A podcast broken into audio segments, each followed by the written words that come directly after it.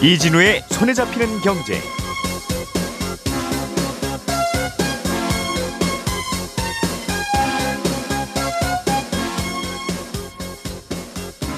안녕하십니까 이진우입니다.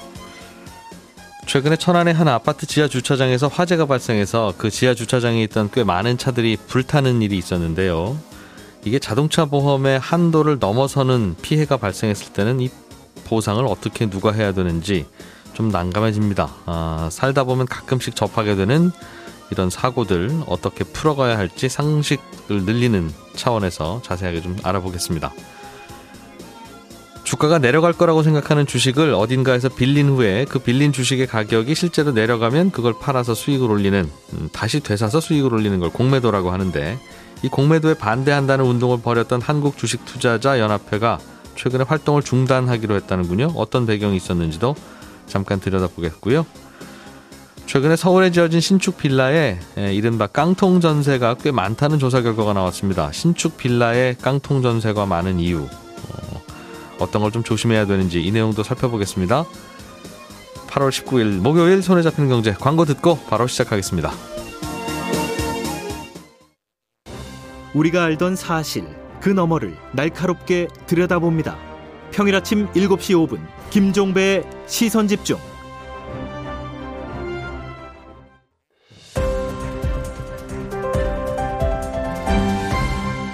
이진우의 손에 잡히는 경제. 네, 오늘도 에셋플러스 김치영 경제뉴스 큐레이터, 김현우 행복자산관리연구소장, 손에 잡히는 경제 박세훈 작가 세 분과 함께 경제 뉴스들 중요한 것들 좀 뽑아서 정리해 봅니다. 세 분 어서 오십시오. 네, 안녕하세요. 김현우 소장님, 예. 최근에 천안의 한 아파트에서 네. 아파트 지하 주차장에서 불이 난 모양이에요? 예, 그렇습니다. 음. 이게 지난주였죠. 11일 천안의 한 주상복합 아파트 지하 주차장에 출장 세차를 나간 차량에서 실려있던 스팀 세차기가 폭발을 했습니다. 음. 그러면서 이제 화재가 발생을 했는데 아, 주차대에 있던 차량 600여 대 그리고 건물에 피해가 발생을 했고요.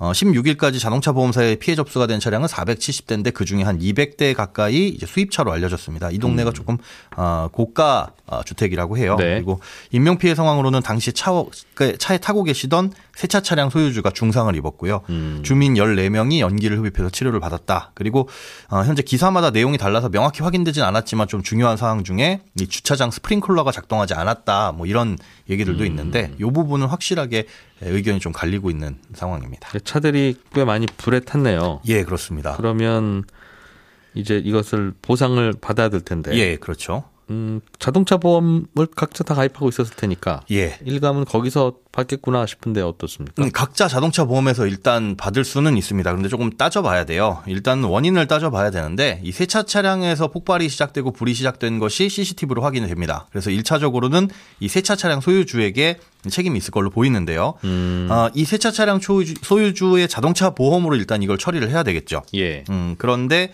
주민의 대인 피해, 그러니까 사람 피해는 그렇게 크지 않아서 그거에는 문제가 없을 걸로 예상이 되는데요. 문제는 음. 차량하고 건물에 대한 피해입니다. 이게 소방서 추산만으로 현재 20억 정도. 그런데 고가의 외제차들이 많기 때문에 이거보다 더 피해가 클 수 있을 것이다라고 나오고 있는데 음. 문제는 이분이 가입한 자동차 보험의 대물 한도가 1억 혹은 2억으로 지금 알려져 있어요. 원래 자동차 보험 가입하면 일반적으로 그 정도죠. 의무가 2천만 원 이상이고 음. 어, 1억이나 2억 가입하시는 분들이 많죠. 근데 요즘에 고가 차량이 많아서 좀 음. 비싸게 가입하더라도 예. 10억 정도까지가 최대입니다. 그런데 이분은 음. 1억에서 2억. 이건 이제 한 사고당 한도거든요. 그러니까 예. 전체 피해액을 보상해주는 한도가 1억에서 2억이라는 거죠. 이걸 음. 이제 초과하는 금액은 개인이 배상을 해야 됩니다. 그러니까 손해액이 20억이다. 근데 만약에 이분이 1억까지만 가입해놨다. 그럼 19억은 개인이 배상을 해야 되는데 그 폭발한 스팀 세차기 운영하시던 그분이 그렇습니다. 음. 그런데 문제는 이 1억마저도 자동차 보험으로 처리가 안 될 가능성도 있어요. 뭐냐면 이 현재 폭발 사고가 일반적인 차량의 소유, 사용, 관리 중에 일어난 사고가 아니라 음. 차량에 적재된 세차기가 폭발을 했잖아요. 예. 그러다 보니까 이 차량이 CCTV상으로는 주차된 상태였고 시동이 꺼져 있었다라면 음. 운행 중이 아니라고 보고 보험회사가 지급을 거절할 수도 있습니다. 아하. 예. 음, 그리고 이게 아니더라도 자동차 보험에서 보험회사가 책임을 지지 않는다는 면책 조항 중에는 음. 자동차 취급업자 면책 조항이라는 게 있어요. 이게 뭐냐면 자동차 취급업자라는 건 뭐 정비업자, 대리운전업자, 뭐 세차장업자 이런 게 해당이 되는데 예. 이런 분들이 이런 일을 하면서 운전 중에 사고를 내면 피보험자로 보, 지 않는다. 즉 보상하지 음. 않는다라는 거거든요. 그분이 알아서 보험 가입하신 거면 모르겠는데 예를 들면 대리운전은 네. 기사님이 알아서 보험 가입하시고 파- 받아야지. 대리 운전할 때 가- 되는 보험 이런 걸 가입해야지 그 네. 이분의 차에 음. 대해서 뭐 세차업으로 혹은 대리운전을 하다가 문제가 생기면 보상하지 않는다 이런 내용이에요. 그래서 뭐 하니까 자동차 예. 보험도 지급 거절을 할수 있다. 네, 그렇습니다. 그런 문제도 생깁니다. 그러면 결국은 이 세차업 하시던 분이 본인 재산이 있으면 그 본인 재산으로 해결해야 된다는 건데. 네. 그렇게 해결을 해야 어허. 되는데 문제는 한 번 더 따져볼 게 있습니다. 이 스팀 세차기의 폭발 원인이 뭐냐? 음. 음, 이게 우리나라는 2002년부터 제조물 책임법이라는 게 시행이 돼가지고 예. 아, 제조물의 결함으로 소비자나 제3자가 피해를 입으면 이에 대해서 제조, 수입, 유통, 판매 업체가 책임을 져야 됩니다. 그래서 보통 이제 보험을 가입하기도 하는데 우리 물건 사다 보면은 뭐 생산물 배상 책임 보험 1억 가입 이런 문구 보신 적 있을 거예요. 음, 이게. 그거예요. 네. 예. 음, 뭐 보험을 꼭 쓰다가 사고 나면 그렇죠. 보험을 가입하면 뭐 보험금으로 우리 해결해 드리겠습니다. 여유 있습니다라는 내용이고 보험을 가입하지 않더라도 책임은 져야 됩니다. 네. 아, 그런데 이 스팀 세차기가 정상적인 상황에서 어, 조작을 했는데 조작 실수가 아니라 결함으로 폭발이 일어났다라고 한다면은 이 제조물 최장, 배상 책임법에 따라서 여기서 이제 보상을 해야 되겠죠. 예. 아, 그래서 요 스팀 세차기는 현재 국과수에서 조사 중에 있고요. 또 한 가지는 만약에 이 세차 하시는 분이 어떤 세차 업체의 소속일다라고 할 경우에는 그 회사가 책임을 져야 되겠죠. 이게 민법상 사용자 배상 책임이 있어서 그 회사의 직원이 업무 중에 뭔가 손해를 입혔다라고 한다면 예. 회사가 책임을 져야 된다라는 겁니다. 음, 세차 업체의 그러니까 스팀 세차기가 문제든 그렇죠. 뭐든 뭐든 예, 이분이 실수를 했든 뭐든 어쨌든 그 업무 중에 이 사고가 난 거니까 회사가 책임을 져야 하고 그리고 이분이 지금 크게 다치셨는데 이분도 산재가 적용이 되겠죠. 음, 그런데 만약에 이분이 특수고용 형태다 라고 한다면 세차업체의 사용자성이 인정이 되는지 여부도 또 나중에 쟁점이 될 수가 있습니다. 이것도 그냥 자영업 하시는 분입니다. 우리는 네. 세차기만 빌려드렸을 뿐이에요. 그렇죠. 어, 그렇게 그냥- 되면 근로자로 볼 수가 또 없기 때문에 야, 복잡한 문제가. 따져야 될 게 꽤 있네요. 예, 정말 그렇습니다. 간단한 단순한 사고가 아니라서 네, 네. 이거는 피해 입은 분들도 좀 고민거리일 텐데 예. 내 차가 이런저런 사정으로 불탔는데 네. 그 잘못하신 분은 있기야 있겠죠. 네. 그러나 그분이 이렇게 배상을 할 능력이 없으면 네. 그분은 그냥 내 차 내가 고쳐야 되는 겁니까? 어, 일단은 이 피해 입은 분들이 건물 피해가 있겠죠. 예. 아파트 그 건물 자체. 이건 화재보험으로 커버가 되는데 음. 그 다음에 이제 화재보험사에서 구상을 청구할 거고요. 차량 같은 경우에는 피해 차량 차주들이 가입한 보험 중에 자차 보험이 있다 라고 예. 한다면 일단 자차 보험에서 청구가 가능합니다. 보상이 가능해요. 음, 그래서 내가 가입한 자동차 보험에 내 차가 지금 불탔으니까 이만큼 보상을 해달라. 예. 하면은 뭐 피해 이 규모에 따라서 보상이 나오겠죠. 음. 그러면 보험사는 그걸 지급을 해주고 네. 그 다음에 원인 제공자한테 구상을 청구를 합니다. 음흠. 이 경우에는 지금 추정이 되는 게 세 차 차량 세차 소유자. 차량이나 뭐 세차기나 뭐 등등. 그렇죠. 예. 근데 그분한테 청구를 했는데 만약에 이 보험사에서 구상했는데 받아내질 못했다라고 음. 한다면은 이 자차 보험을 가입하신 분들의 보험료가 할증이 됩니다. 받아내면 받아내면 그건 이제 보험 처리 안 한 걸과 같은 동일한 효과예요. 왜냐하면 이분들이 잘못한 건 아니기 때문에. 음. 하지만 이제 보험금이 지급되고 구상을 청구해서 받아내지 못하면, 못하면. 예 보험료가 음. 올라가게 됩니다. 그런데 문제는 이제 자차 보험조차도 가입 안 하시는 분들이 있잖아요. 이분들 같은 경우에는 개인적으로 원인 제공자한테 손해배상 청구를 해서 받아내는 수밖에 없는데 음. 그 손해배상 청구한 대상이 경제적 능력이 없다면 현실적으로 보상을 받기는 사실 어렵습니다. 복잡한데 언젠가 한 번은 닥칠 수도 있는 일 같아요. 예. 나에게도. 그리고 어. 실제로 뭐 옆에서 불이 나는데 나한테 피해가 끼치는 경우들도 있으니까요. 음. 주차장에서 뭔가 사고가 났으면 주차장에는 그 천정에서 물 떨어지는 그 스프링클러라고 합니까? 네, 그렇습니다. 그 스- 스프링클러가 작동을 안 했으면 네. 그것도 그럼 아파트의 이 설비에서의 문제가 있다고 주장할 수는 없어요? 아, 판례를 찾아보니까 비슷한 사례가 있어요. 예. 이 판례를 보니까 이 아파트 지하 주차장에 주차를 했는데 옆차에서 불이 났습니다. 근데 음. 스프링클러가 작동을 안 해서 화재가 번졌다. 아, 그게 피해가 확산됐다라고 해서 손해배상 청구를 했더니 법원에서는 이20% 정도 책임이 있다고 판결이 나왔어요. 음. 이 판례를 요번 사고에 대입을 해보면 20% 정도 뭐 책임이 있다라고 볼 수도 있겠으나 문제는 예. 이건 누가 소송을 걸 것이냐 책임의 주체가 없습니다. 소송의 주체. 왜냐하면 지금 그 세차 차량 소유주의 자동차 보험에서 음. 걸 이유가 없습니다.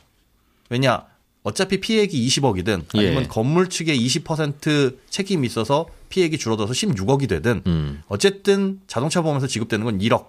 한도만큼만 주면 되니까. 그렇죠. 굳이 음. 시간과 비용을 들여가면서 아파트에 책임이 있다라고 소송을 걸 이유가 없는 거죠. 그러니 이 많이 물어주신 본인이 직접 아파트 상대로 소송해야 된다는 뜻이군요. 네, 그렇습니다. 음. 그렇게 피해를 입으신 분들이 뭐 자차 보험을 적용하신 분들이나 음, 뭐 그런 분들이나 음. 아니면 뭐 세차 회사가 그렇죠. 아. 세차 회사가 하거나 아니면 뭐 개인이 하시거나 이렇게 될 텐데 사실은 시간과 비용의 문제라서 이런 음. 네. 부분들은 어떻게 될지는 조금 모호합니다. 알겠습니다. 어, 근데 이런 걸 사고 안 나야 되겠으나 예. 이렇게 사고가 났는데 피해가 크면 네. 예를 들면 뭐 전화 소장님이 잠깐 다른 뭐 아르바이트 삼아서 그런 일을 하다가 그런 사고가 날 수도 있고 내가 낼 수도 있잖아요. 그렇죠. 고의가 아니더라도. 네, 그렇습니다. 그런 경우에는 사람 안 다치면 되는 거긴 한데 또 일단 물적 피해가 크면 네. 삶이 달라질 수 있으니까 맞습니다. 평소에 뭘 어, 이- 이런 건 어떻게 그럼 대비해야 되는 겁니까? 예를 들면 제가 세차하는 업자였다면 예. 뭘 좀 대비를 하고 다녔으면 사실상 이 안타깝지만은 예, 이거를 어, 대비할 수 있는 게 자동차 보험 한도를 10억까지 들어놨다고 해도 이건 지금 한도 초과잖아요. 결국은 개인이 능력으로 배상을 해야 되는데 그것도 자동차 운전 중에 난 사고가 아니라고 주장하면 그렇죠. 그조차도 안 되는 거고. 맞습니다.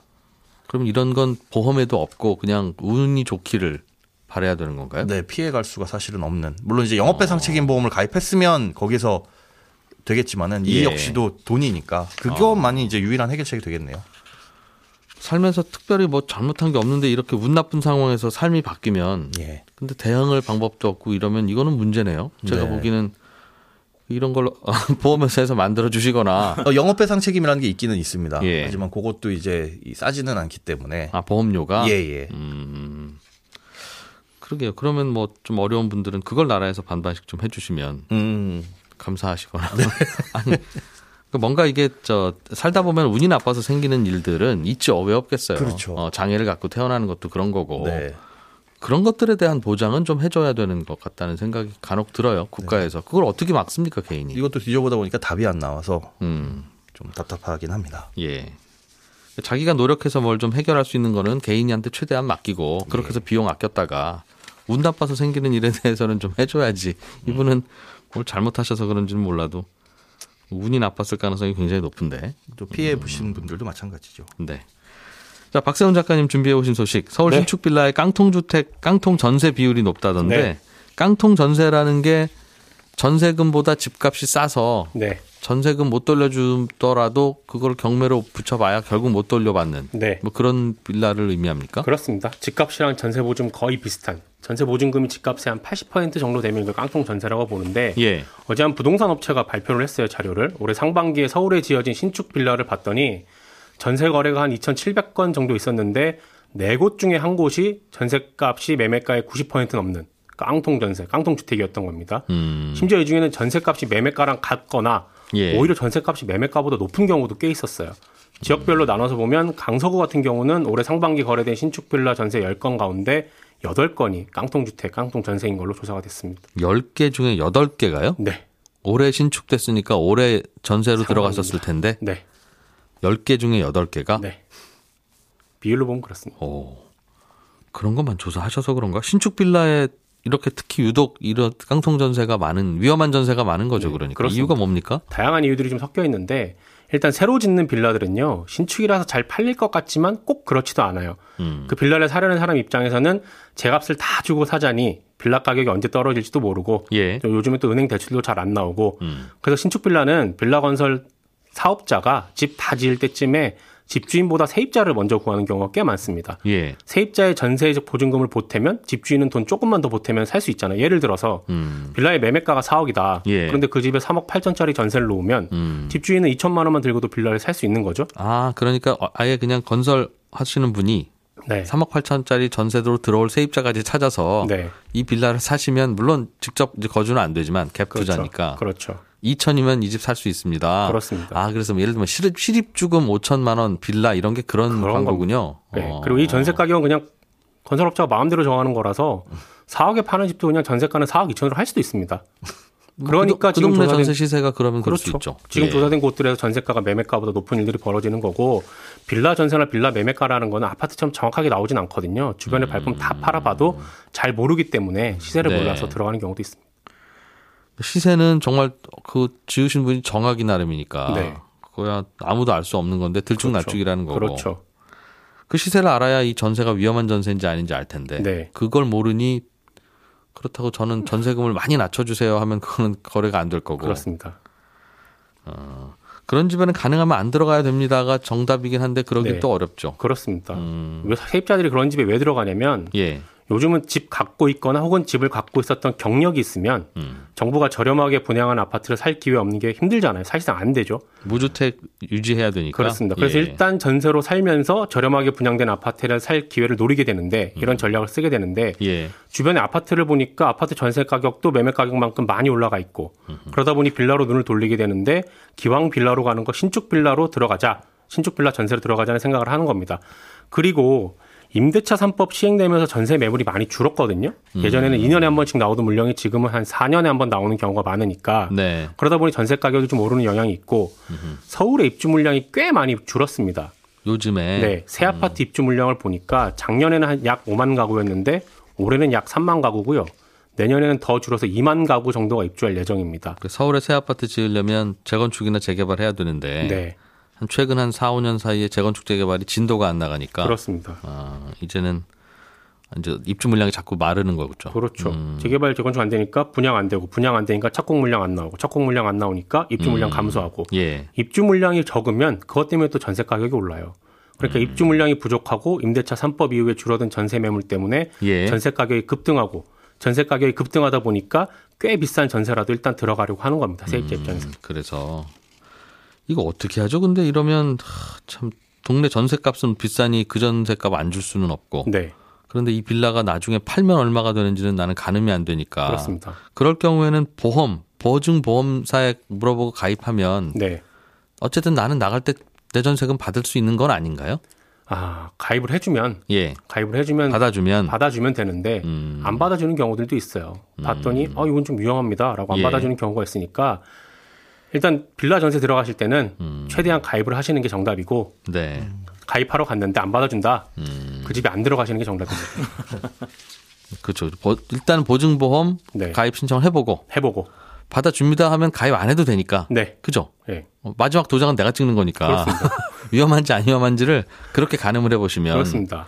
어, 가- 보증보험 받아드릴게요라고 하면 아 괜찮은가 보다라고 네. 생각하면 되고 아, 못 받아드리겠습니다. 그러면 그건 진짜 위험한 네. 거니까. 요 요령은 저희가 한 넉 달, 석 달에 한 번씩 말씀을 드리고 있는데, 예. 그 이유는 이거 말고는 지금은 답이 없어서 그래요. 스스로를 보호할 방법이 그렇습니다. 없다. 음. 전세금이라는 게 대부분이 전 재산에 가깝기 때문에 네. 지키는 방법은 이것밖에 없습니다. 그러게요. 그 집이 필요한 분은 당장 시중에 있는 집을 사시면 되는데 그거는 비싸고 새로 나오는 집은 싸니까 네. 분양가 상한제 때문에 그렇습니다. 기다리지 않을 수 없고 그렇죠. 기다리다 보면 전세로 살아야 되는데 그럼 전세가 오르고 네, 전세가 오르니까 이런 고민과 사고들이 벌어지고 그렇습니다. 그리고 전세 가격 급등할 때는 이런 깡통 전세들이 꽤 많이 나옵니다. 김치영 큐레이터께서 네. 준비한 소식 마지막으로 보겠습니다. 아, 공매도 반대 운동 하시던 분들이 있었어요. 네네. 사실상 그거 그만하기로 했다는데 왜요? 왜 이분들은 생각을 바꾸셨습니까? 어, 기억들 하시겠지만 올 초에 미국에서 게임스탑이라는 주식이 엄청나게 올랐잖아요. 예. 이때 이제 거의 몇십 달러 되는 주식이 400달러까지 가니까 개인 투자자들이 미국의 레딧이라는 온라인 사이트에서 어, 공매도 세력을 혼내주겠다라고 음. 연합을 해서 어, 결국엔 개인들이 이겼다 그래서 뉴스가 참 많이 됐었죠. 이후에 몇몇 사례들이 더 있었고 국내에서도 이 같은 공매도 혼내주기를 해보겠다라는 음. 세력들이 생겨서 하나의 그 모임을 만든 게 한국 주식투자연합회라는 곳이었어요. 예. 그래서 이곳에서 이제 반대 공매도 운동을 시작을 했죠. 음. 그래서 만들어진 거는 2월 4일쯤에 만들어져서 그 운동 참여자들을 모집을 했고 어, 타겟들을 정하고 실제로 공매 운동 운동을 시작한 게 7월 15일이에요. 그래서 예. 1차 K 스탑 운동이라고 해서 이때 어, 그 HLB라는 종목을 선택을 해서 음. 공매도를 한번 어, 막아보자. 그러니까 개인들이. 그, 그 종목에 공매도가 많아서 주가가 많이 내려간 것 같으니 네. 개인들이 그 주식을 열심히 사서 주가를 올려서 공매도 했던 투자자들을 혼내주자 네. 그런 거였어요. 그래서 실제로 이제 1차 운동을 했는데 예. 이 당시에 운동 그 케이스탑 운동이라고 했던 것 자체가 금융 당국에서 보기에는 시세 조작 가능성이 있다라고 본 것이고요. 그래서 이달 초에 어, 금융위에서 음. 이런 것들과 관련된 주의를 당부하는 일종의 보도자료 같은 걸 하나 냈습니다. 음. 그렇게 되니까 한투현 쪽에서 여러 가지 법적인 검토를 한 이후에 어, 사실상 계속해서 지속 활동이 힘들다라는 선언을 한 것이라고 봐야 될 것 같습니다. 그러니까 공매도 하는 분들은 공매도를 네. 해놓고 본인들도 주식을 팔겠죠.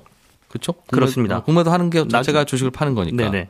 그분들이 주식 파는 건 괜찮고 반대로 거기에 대해서 개인들이 사는 건 안 된다고 하면 그건 좀 이상할 것 같은데 뭐 잘잘못을 따지기 전에 네네. 누구나 사고 팔 수 있는 게 시장인데 네네. 개인들이 저 주식 우리 삽시다 해서 사는 게 문제가 있다는 거예요 당국 입장에서 보면 아, 샀다는 게 문제가 있는 게 아니고요. 음. 그러니까 일단은 공매도 세력을 혼내준다는 슬로건을 걸고 음. 사실상 그 안에서 미리 매수를 해놓고 특정 시간대에 집중 매수를 하자.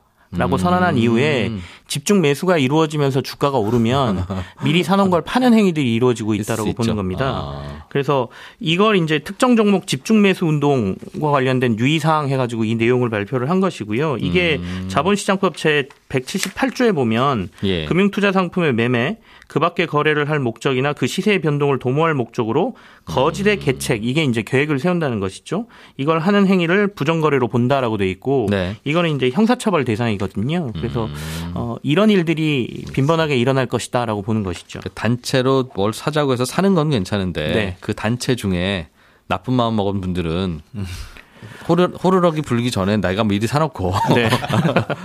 주도한 사람들일 수도 있고 내부에 참여한 사람들일 수도 아. 있는데 가능성이 시- 실제로 실제로 1차 그 케이스탑. 음. 운동 할때 어, 3시부터 하자라고 했거든요. 예. 근데 3시 이전에 주가가 22% 오르고 음. 어, 3시 이후에 주가가 내리는 상황이 발생했어요. 그렇다 보니까 이 의혹이 수 더. 커진 겁니다. 그럼 미국에서도 비슷한 운동이 있었는데 네네. 그거는 미국에서는 별 문제를 안 삼았나 봐요. 그렇지 않습니다. 미국도 시세 조정과 관련돼서 미국의 증권거래소 SEC가 조사를 하겠다라고 얘기를 했고요. 예. 어, 실제로도 그 게임스탑 이후에 몇몇 종목들에 대해서 조사가 진행되고 있고 심지어 음. 이제 청문회도 열렸고요. 그리고 이제 아까 레딧이라는 그 커뮤니티가 주도를 했지만 주로 개인 투자자들이 이용했던 건 로빈후드라는 개인 주식 투자 거래 뭐 음. 애플리케이션이거든요. 예. 그래서 로빈후드 같은 경우에는 벌금도 무는 일들이 벌어졌거든요. 그러니까 음. 시세 조종과 같은 경우에는 미국이나 우리나라나 비슷한 눈으로 당국이 쳐다보고 있다라고 봐야 음. 될것 같습니다. 공매도 하는 분들이 다 옳지는 않겠죠. 네네. 본인들이 생각했던 건 좋지 않은 회사라고 생각해서 팔았겠지만 그 회사가 좋은 회사면 당연히 주가가 오를 텐데 내버려 두면 좋은 주가 좋은 회사라면 주가가 오를 텐데 그걸 그렇습니다. 굳이 네. 굳이 또 인위적으로 올리려고 하는 건 인위적으로 내리려고 하는 거하고도 마찬가지. 뭐 예, 것 기울어진. 운동장이라는 면에서는 공매도 반대 운동이 어느 정도 뭐 음. 그- 조건이 같지는 예, 않죠? 있긴 있는데요. 어. 뭐 대상 선정에도 문제가 있었던 것 같아요. 국내에서는 음, 그러니까 무조건 공매도 잔고가 많은 종목을 선택했다는 것. 공매도 네. 조건이 불리하긴 한데 공매도 자체가 나쁜 거라고 확대하는 건 잘못이다. 네네 맞습니다. 예. 세차하다가 불도 나고 깡통 전세도 많고 또 이런저런 경제와 관련한 사건 사고들 어, 저희가 전해드렸습니다. 잠시 후 11시 5분에 손경제 플러스에서 다시 인사드리겠습니다. 고맙습니다. 이진우였습니다. 들어주신 여러분 고맙습니다.